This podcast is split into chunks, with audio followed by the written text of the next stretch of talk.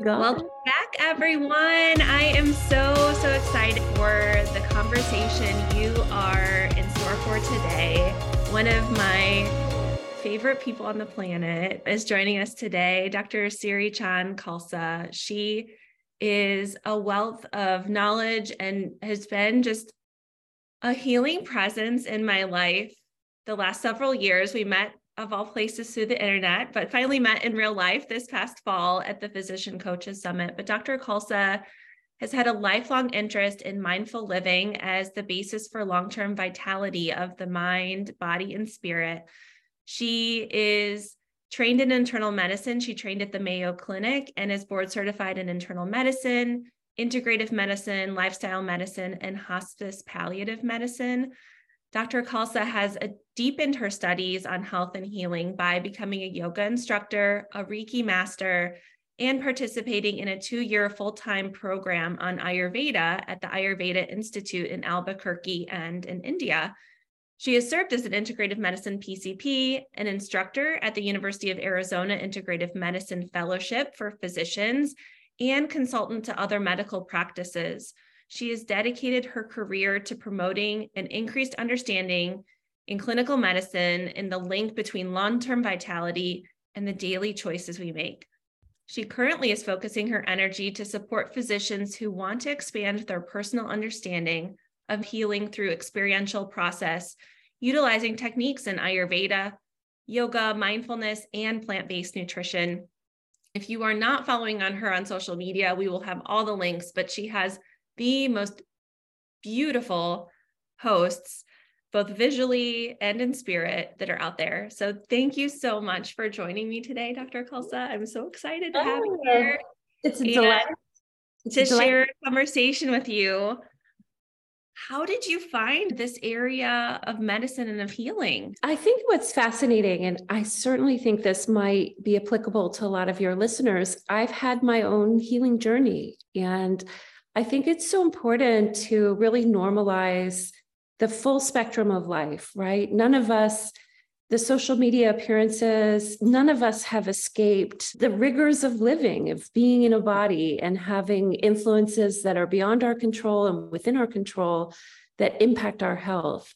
Anyone who's been in medicine of any kind, PA, nurses, we all know that there's a trajectory of learning and experience that can deeply impact us. I just saw a very interesting video someone had shared a first responder who said, Seven years I've been a firefighter and I'm retiring because I've been diagnosed with PTSD. So I think that we all recognize on some level that we are both healing and the healer in these roles. And I am no exception to that. I had a kind of catastrophic bike accident when I was 12. And that really created a lot of internal trauma, created kind of a complex PTSD that drove a lot of, you could say, mental, emotional, spiritual imbalances. So I was really young when that happened. And it wasn't even that experience that drew me into medicine initially.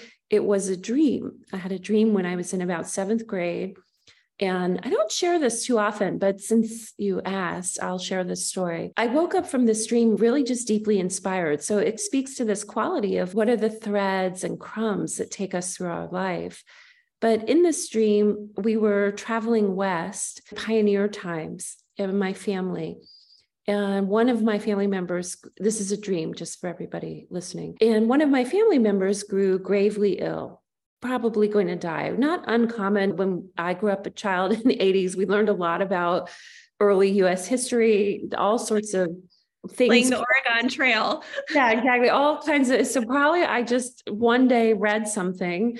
But I also grew up in Washington, DC, where we got to go to the Smithsonian museums and they were very engaging.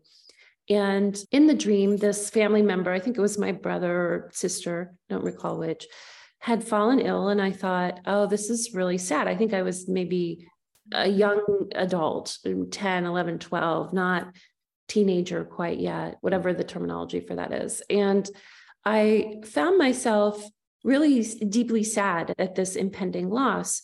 And at one point, I was guided by a wolf to follow this wolf in Native American teachings, the wolf rep- represents teacher or lineages of knowledge. The wolf led me to a circle of Native Americans. I've always had a deep and respect for the indigenous healing systems, even when I was young. So somehow this had resonated. And in the dream, the sort of elder medicine person took me to the local botanical healing resources and showed me how to make a tea or some sort of blend of botanicals to take back to the sick family member who then healed. And I woke up from that dream, just this is what I'm going to do. I'm going to I'm going to learn these healing arts. This was really far before integrative medicine has this platform that it does now. There were certainly early leaders and bridging thoughts and systems of bringing the indigenous long-standing healing traditions to the modern era. However, I wasn't exposed to that growing up in suburban Washington, D.C. on a sort of consistent basis. This is like PBS, some morning cartoons. We didn't have the internet, we didn't have smartphones, we had libraries. So I think probably from that point forward, my my learning was curiosity. And then I would pick up books on botanical medicine. And then in the pre med time, I went through a very significant healing crisis and leaned very heavily into botanical and mindfulness practices that I think allowed me to function and carry through all the training while always knowing that there were the other pathways, which at that point in time in the 90s was somewhat heretical, honestly. If you brought a botanical into a attending rounds discussion, it was like, what the heck? you know? Like that stuff. Are you in the right place? It's like it's not potent or it's dangerous. And in many cases, neither of which would have been true. So then as you're completing your traditional kind of internal medicine training route, at what point do you take the leap into exploring kind of some more formalized training? It was very interesting because when I was applying to medical school, I actually also applied to naturopathic school and looked at acupuncture schools. And I had attended a very rigorous magnet school in Virginia that's internet ranked in the top five consistently. So the blessing and curse of being at a high achieving academic environment at a young age was that I like scientific rigor when it's applied ethically. And this is, I love it. I love scientific discourse, discovery, assessment, reassessment, revision. And in my perfect world, we have really developed the research models that support us understanding how these ancient healing systems work. At that time, I couldn't find the rigor of science that I wanted in those programs. And mm. because I see the value in understanding the neurohormonal cascades, the detoxification pathways.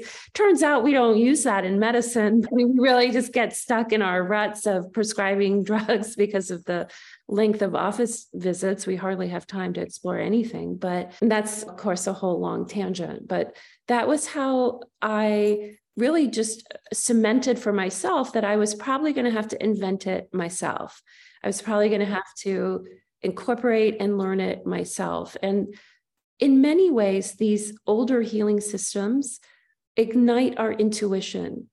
I personally feel there's nothing more powerful than a healer whose intuition is awakened. Nothing is more powerful because the intuition is when we're in that sacred relationship that tells us ask them about their grandma, ask them about how they wake up in the morning. Ask them why they binge eat, what happened when they were five. Ask them about their childhood trauma. Ask them about what can they afford. Ask them about their abusive partner. We as clinicians vastly underestimate all the energy that surrounds a person that initiates their healing pathway. So, from my perspective, of course, there are formulaic systems within traditional Chinese medicine or Ayurveda that are very important. One cannot flippantly apply them. But for a modern, sort of Western trained, allopathically trained physician, waking up the integration of knowledge, compassion, and intuition creates a sacred relationship that allows the patient, the client, however you refer to them, to awaken something within themselves because the client, the patient, is the doer of the healing. Again, this is another big misnomer. We believe the pharmaceutical is the doer, but ultimately, the mediation of the pharmaceutical within the body is in the context of that individual. And so I think I just realized that my wish, my intuition had been awakened. And that was like the matrix or whatever pill colors, like the red pill. There was no going back after after that intuition had been awakened. There was no, there was just no undoing it. So I found that from that point forward, I would just learn wherever I could. I ultimately worked in hospice. I worked a bit in primary care. I wasn't well suited for the hospital. I'm just quite sensitive in the hospital. The sounds, the smells, the intensity, for my particular constitution and the trauma that I had carried from this bike accident and then ensuing really ridiculously bad life decisions cumulatively led me to being like not really able to exist in a state of safety in hospital environments. Pretty much when I finished my residency, I said, we're not doing that again, and had a short stint where a medical error was made right after my residency. I made a medical error. I was just so devastated that those two pieces, it was a very understandable error. We just judge ourselves so harshly. And so that was it. That was the end of my inpatient career. And I really have only set foot back into hospitals to deal with family emergencies and such. So, that having been said, my career from that point forward was one third clinical time, two thirds art, creativity, and exploration. So I never really, I never really had a lot of financial resource as a physician, but I consistently invested back into life experiences, learning, and ultimately in 2011, I had been doing hospice, working in hospice, which gives you a lot of flexibility. It's about presence, et cetera. I went to Ayurvedic school for three, two and a half, three years, basically. Came back, and then I went into a full time primary care job, which I had never actually done. And I did that with a lot of hope that uh, there was going to be innovation in that with a large company. And it all looks good on paper. And in that interval, completed a fellowship in integrative medicine, though I had written some of the curriculum for the fellowship. Ultimately, I circled back in and did the fellowship at, in Arizona. It was gently encouraged, like you might need this for your career if you're interested in academics. And I thought the knowledge base I have is a bit more in depth than what is delivered in the fellowship in many circumstances, but had a good experience with that as well. And then the pandemic hit. And yeah and I was really working on a lifestyle medicine clinic. And then I pivoted to coaching because I found that the issues around health, healing, and burnout, and also people needing to decolonize some of what had been offered from the indigenous and older healing systems, superimposing our Western beliefs and unfortunate cultural learning needed to happen. So I've been educating and coaching physicians in two areas really to learn and grow and understand these healing modalities and to feel confident and comfortable to launch their own practices and work on their social media. Not many people know I do that, but I help other coaches, physicians, integrative practices feel confident that what they believe in their intuitive space can yeah. exist in this world in this time then for the general public, I share a lot about food and just living. I'm going to try to shift it up a bit to reflect more of my whole being. But as my husband says, the food and the creativity in the kitchen has really just been my art therapy. Yeah. Brings people in too, I think, to learn more about what you're doing too. I've always just felt like food was the safest thing I could talk about because there's a lot of things I can talk about that are pretty confrontational for people. And they'll be like, oh, she's weird. No thanks. And food is, let me bring you, into the kitchen. Let's have a conversation and go uh, from there. Can you share a little bit? We have just started to just scratch the surface ever so slightly, like on the podcast, about this idea of colonialism and how that shows up in medicine. So I wonder if you might be able to share just a little bit more about what that means or how that looks. I would say there are many people that are highly expertise in this, and I'll just share sort of my personal opinions. These are probably not academic opinions. But what I found is that we have internalized beliefs that are predicated on cis white male perspectives. And if we see it even just in a really basic sense, women's health, perimenopause, menopause is something that's, oh, they'll get through it, they'll deal with it. And then we put out a big study that says hormones are terrible.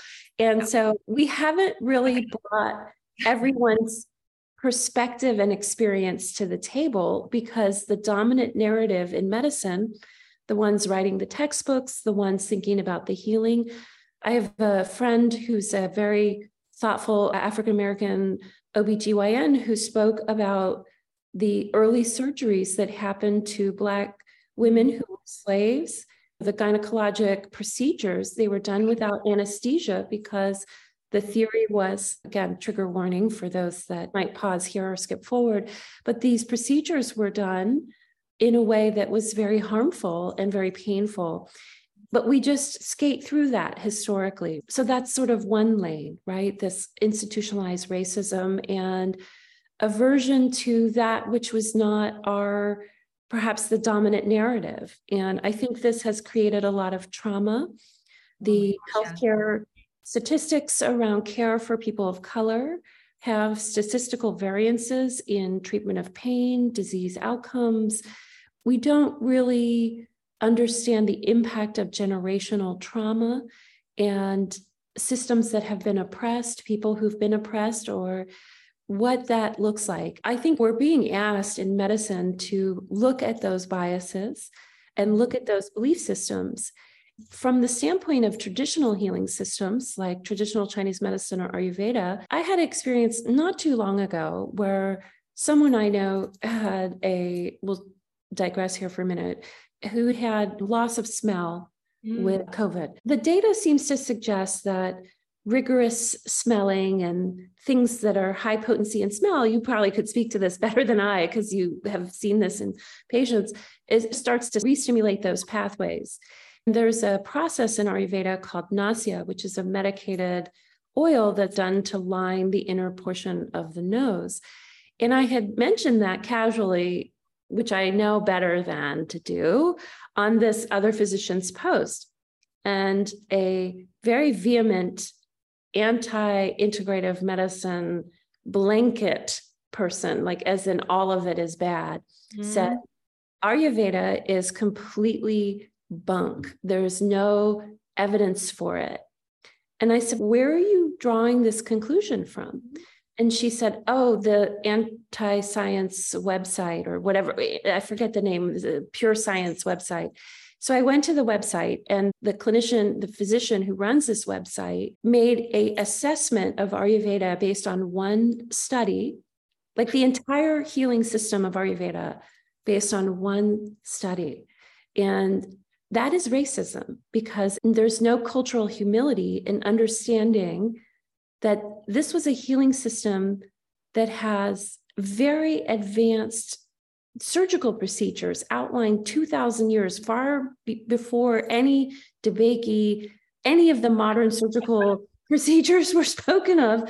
And they say oh modern science invented surgical. No there were other cultures exploring healing. And so there's this kind of quality of arrogance that exists when we say decolonize, it means we really start peeling back who has had the dominant story, who's had the dominant narrative, and are they the ones telling us the full spectrum of the truth?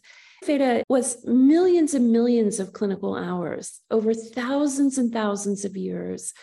Before we had any of our modern observational techniques, they were observing how does change in season affect us? How does yelling and screaming affect us? How does not sleeping affect us? What does this food do? What does this botanical do? Certainly, we can see value in a system that has volumes of books larger than Harrison's, that there are grains of truth. Now, of course, I believe far more than that, but there's so much arrogance coming from a physician who says, I don't even bother to understand what I'm talking about. I have blanketly dismissed an entire healing system based on one study I saw that was poorly designed and executed with modest results. It even had results, it even had benefit, the therapeutic intervention, but it wasn't robust enough. So, from this clinic, who has a huge social media following, whose website gets millions of hits every month, I frankly can't remember the name of it, but it's quite well known. I'm sure you you and I have probably both looked at it at different intervals. And I'm not actually trying to be controversial. I'm merely just drawing our awareness to the fact that he was arrogant, ignorant, and didn't have any cultural humility to India, to an entire continent of people who had a healing system for millennia that was very robust and still continues to this day to evolve and contribute to our understanding of how we heal, how we get sick.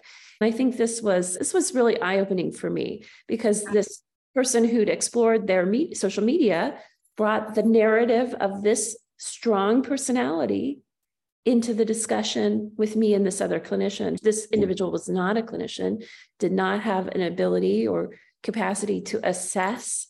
They were looking at data that had been provided and a conclusion that had been drawn as absolute. We have another end of that spectrum that is the ridiculous buy my supplement, heal yourself phenomenon. And yeah. neither of those are actually a good thing, in my opinion. We have to find the balance and find yeah. a middle road and have cultural humility. And I think be curious and continue to explore an internal bias that we may have towards a healing system, towards an individual, towards a class of people, towards a race of people, towards a gender of people, or a zone of differentiation in within that. Someone who may be transgender, someone who may be exploring gender. So many different ways that we can explore and accept the fact that this is someone's journey. This is there are people for whom this is remarkably valid, and we can't just arrogantly superimpose. We can be curious.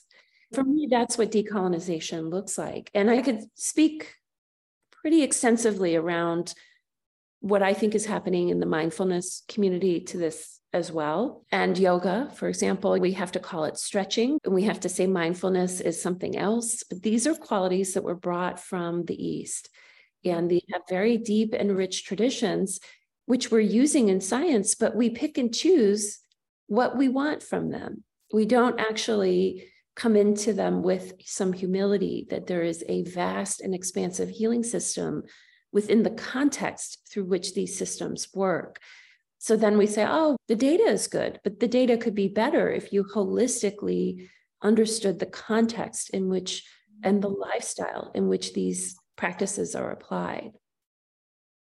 We need to chat more about that on as I'm just thinking about I have my nasal saline mist here. I don't have the rinse bottle, but neti pot and use of saline solutions to rinse out our sinuses. How often I am recommending that because the data is good. But it is also very decontextualized from its traditional finding. And I think this is, I love that it's present because in its own way, it's a mm-hmm. thread. I just wish there was more curiosity yeah. as opposed to a blanket dismissal. That's what gets me. Yeah. We've, as you eloquently said, we've decontextualized the application, but then we go one step further and we have internalized racism and xenophobia and bigotry towards people of color, Sikhs or Hindus or Muslims who might be living in our country who have a context. Again, religion isn't necessarily predicated to these healing systems, but we take what we want, very Western, very imperialistic, and we don't embrace and invite in the cultures that have given us the gift. And much of, again, I don't really consider myself an expert, so I apologize if I've to the listeners if I've offended someone in some way, reach out, educate me better. But I'm always wanting to learn more about this. I'm always wanting to be deeper in my understanding.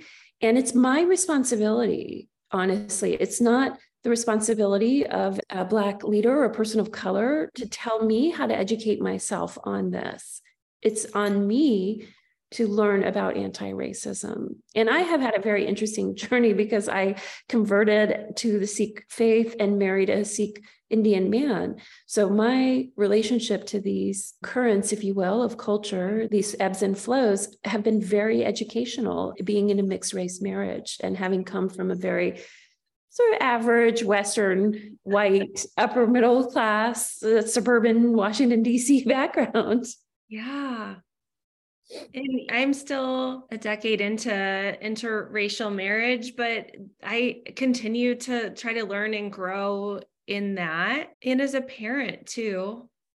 And it's interesting, all these topics they came up in I just completed this the Lodestar course on trauma, which was phenomenal. But this idea of anti-racism work, us as more of the majority, like needing to be the ones initiating the work all came up in conversation just so recently. So this is all very timely for for me to be having this conversation with you as well. I think the realization that we all just there's so much sometimes that we this idea that we don't know sometimes that we don't know and that's okay. But then when you do know better hopefully there is that continued wanting to do better. Exactly. Was there something from her course that like particularly it was more of conversation like amongst it was a very diverse group of individuals within our course. Someone who looked like myself asked one of the women of color in the group what can i do? I feel bad. So there was this conversation this open wonderful conversation about how that could be reframed so that was not as activating or triggering experience for the marginalized folks in our group. The onus is on us. It really is for people who have had the dominant cultural narrative. And everyone has had struggles. We're not, again, people could sometimes push back and say, I haven't had it easy either. And that's not actually what we're talking about. Every human being struggles. like I said, we all have the challenges that face us. But there are some groups of people where the challenges are so culturally based that it's very difficult for someone who's not experienced that to be sensitive to. I think this is actually a very contextual story in healing and understanding healing better is that perhaps someone of color who's having trouble managing a disease state, there needs to be more sensitivity to a trauma that they may have from the context of their life story. And trauma actually, and I think that not to dwell too much on this subject, but trauma actually has healing pathways. Is when we trained, uh, uh, being a little bit older than you, I had this sense there was no way to heal. You were going to be permanently broken if you had PTSD or complex versions of this. And I've really come to appreciate that we people can reknit themselves and fill in the cracks with gold. This kind of Japanese concept that when the pottery breaks, the potter can bring it back together. And these flecks of gold that are in the cracks can bring beauty and perspective. The cracks are always going to be there, but the bowl, if you will, can be knit back together with intention. And I think the work and awareness of understanding the impact to trauma, to autoimmune conditions, is I know this very deeply from my Ayurvedic training.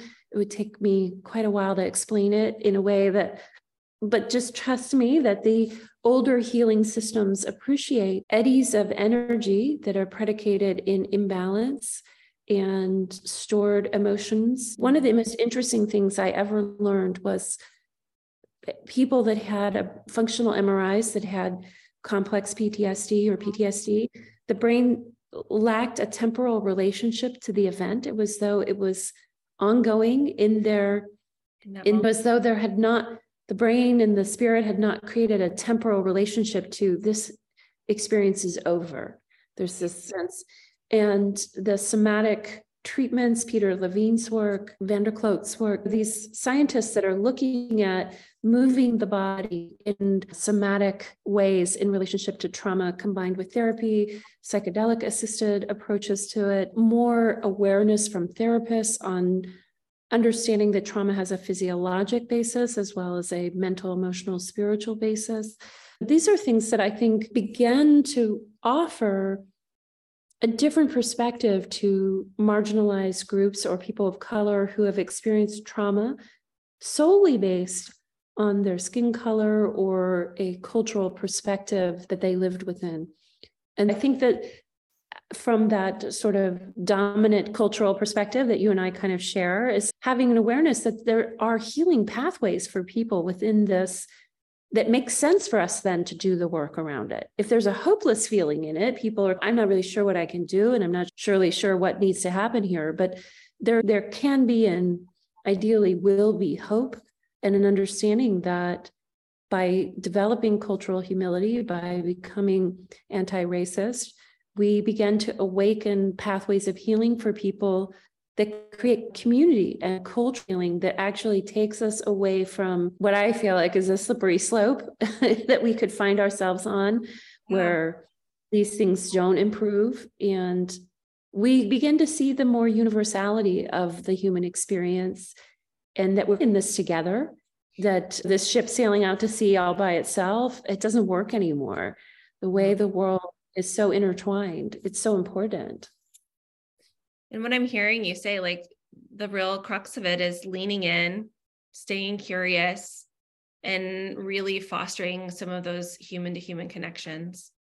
Again, it's not really necessarily, I think, important for us to go to a person of color and say, what did I do wrong? Or how can I do better? It's really seeing it and saying, how can I support you? Taking it out of the context of ourselves and saying, what kind of support do you need? Do you need a career connection? Do you need some support writing a letter for salary raise, mentoring, at least in the clinical world, appreciating that there's a there's another story that maybe we weren't sensitive to. Yeah. Awesome. When when people are listening to this and they want to find you, where are the best places that they should be looking? And we will link to them. But sure. I think I'm pretty active on Facebook and Instagram. And I have a website, drsirichand.com, not spelled out doctor, but dr. Those are great places to find me. I'm on every media platform, though, wherever your preferred place is. You can just can't find the handle Dr. Siri spelled out doctor because someone had taken DR. I probably ought to change my website, but at this point, I'm invested in the, a lot of work. Yeah, it all works out. But yeah, so spelled out Dr. Siri Chand on all. Pretty much, I'm not on Snapchat, but pretty much I'm everywhere else. I feel like I missed the boat on Snapchat. I'm I really missed the boat. We've been wrapping up our more recent episodes by asking our guests if they had advice to give someone on becoming more confident. What advice would you offer them? I think that this is such a beautiful question. And I think that I really appreciate that I truly believe curiosity builds confidence. So foster curiosity in yourself there's a lot more I could say, but it's so individualized for each person. If you feel curious about how moving more would help you, get in a Facebook group about people who want to know how to move better, who have chronic debilitating illnesses. If you want to know how to eat better, get curious and go on Pinterest and look at one, two, three plant based recipes, easy peasy, or search easy vegan recipes or easy plant based recipe hashtags. If you want to learn about how stress reduction could impact your disease state, look at a mindfulness or yoga or Tai Chi class. If you are interested in understanding better how trauma has impacted you, get curious and go to Yelp and read a bunch of therapists' reviews and see if somebody's profile jumps out at you or Psychology Today has a listing of them. If you believe that you think community and not feeling so isolated is important, start a meetup group around a topic of interest to you. You can do Zoom calls, you can meet in person. If you feel that a relationship is really stagnant and holding you back, begin the difficult conversations with that person. Get curious about how you can undo a lock in a relationship. So if you feel beneath it financially, follow some smart financial people on social media, learn some new tips, become financially literate. If you feel an inkling that your current spiritual tradition isn't nourishing you, attend another space that offers spiritual nourishment. I think we need all these areas of life to be aligned in a way that supports our growth and development as humans and our interconnectedness to each other. So, the most important variable in that, which I hadn't even thought about before this conversation, is really just getting super curious, like sitting for a moment as you're listening now, closing your eyes gently, and just taking a moment. What am I feeling? Okay, touching into the body and then saying, What do I want? What am I curious about? Often our unexperienced, undigested emotions keep us busy. So take a moment, experience an emotion, and beneath that is inevitably a wellspring of interest in life. If it happens that you do that check in and it feels blank or foreign or flat, get some support. Find a coach or therapist who helps you rediscover that terrain. Mm. I don't believe, maybe save Antarctica or Siberia, that any terrain within us is permanent tundra. There's always, from my perspective, the possibility of growth and shift and change. None of mm-hmm. us is none of us has unfertile ground. We just have to find the right people. Oftentimes, I always say, if you're doing it the way you've always done it, you're unlikely to get another result. so, we often need programs like what you're offering, podcasts, coaches, teaching, courses to help lift us out of the narratives that have been the dominant internalized stories and beliefs about ourselves. And that's important work we all have to do right now. Yeah. Oh my gosh, that was amazing. Everyone go back, hit the rewind button a couple times and listen to that a few times and get to work. I know. I always say the, the beauty of it is that when we do that work, then life begins to flower. We begin to feel empowered. We begin to be informed by things beyond just everything we've been taught or internalized. Because I actually believe I'll close with this. I actually believe that there is innate goodness in nearly everyone. And commingled with that is an innate intelligence about how to treat other people, how to treat ourselves. Just feel like we get so much signal mm. about so much noise, I should say, so much noise about what that needs to be, should be, could, but inside us resides this ancient awareness that these older healing systems had relationships to that can guide us. Subtle things can actually change our trajectory dramatically. Final analogy I'll leave you with is if you have a ship that's leaving New York and it wants to go to London, and let's say it's a 30 day journey, but let's use the equivalent of our life. Let's say it's a lifetime journey and you make a tiny course correction by just 0.0001 degree, but you're on a long-term trajectory, you're going to end up in somewhere in Norway and not England. So tiny decisions can and do impact over time, but nothing is a quick fix when you look at things from these older healing systems. Nothing, nothing is like that. Yeah. It's the day in, day out keep showing up, keep getting back on the horse, even when you haven't felt good, like after uh, recover and then get back at it. Yeah. And like you said, I perhaps before we were recording, letting the full spectrum of the human experience exist and say, I don't have to pretend to, at least to myself, that I'm not that I'm having a good day when I'm not. yeah. The full human experience includes really crappy days and feeling awful and not being at our best. And the less we judge that and the, our thoughts around that emotional experience of feeling angry, frustrated, desolate, despair, I think the the more ease we have to just let that emotion come through us, let that experience come through us, and allow for something else to emerge after that. It is what it is, and it's part of all of it. It truly is. Thank you. Thank you. This has been absolutely wonderful. And I can't wait till we get to speak and hang out again. Oh, me too. Very much looking forward to it. Hey, everyone. I am going to ask you once again to go into Apple Podcasts and submit a review of the podcast for me. But first, I'm going to share a review from Dr. Lex RX. Dr. Wada's unique perspective is amazing considering she's both an autoimmune patient and physician. Her experience, expertise, and insight make this podcast so valuable. Keep them coming. One other from Amanda Catherine. Wow, so informative. Thank you for bringing more attention to autoimmune diseases. Each podcast is so informative and well thought out. Very impressed with all that you do. Thank you so much, Dr. LexRx and Amanda Catherine. I really appreciate the feedback and the review. I want to incentivize you to leave a review too. So, anyone who leaves a review between now and my birthday, which is April 6th, will be entered into a drawing to receive a box of all of my favorites.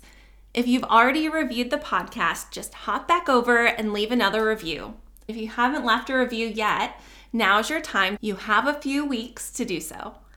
I'm going to announce the winner through my newsletter email. If you aren't subscribed yet, head over to drkarawada.com and in the upper right corner, you can hit the subscribe button. Thank you so much because Apple Podcast reviews are one of the ways to increase how many people are able to access and see all of this education and information we're putting out into the world.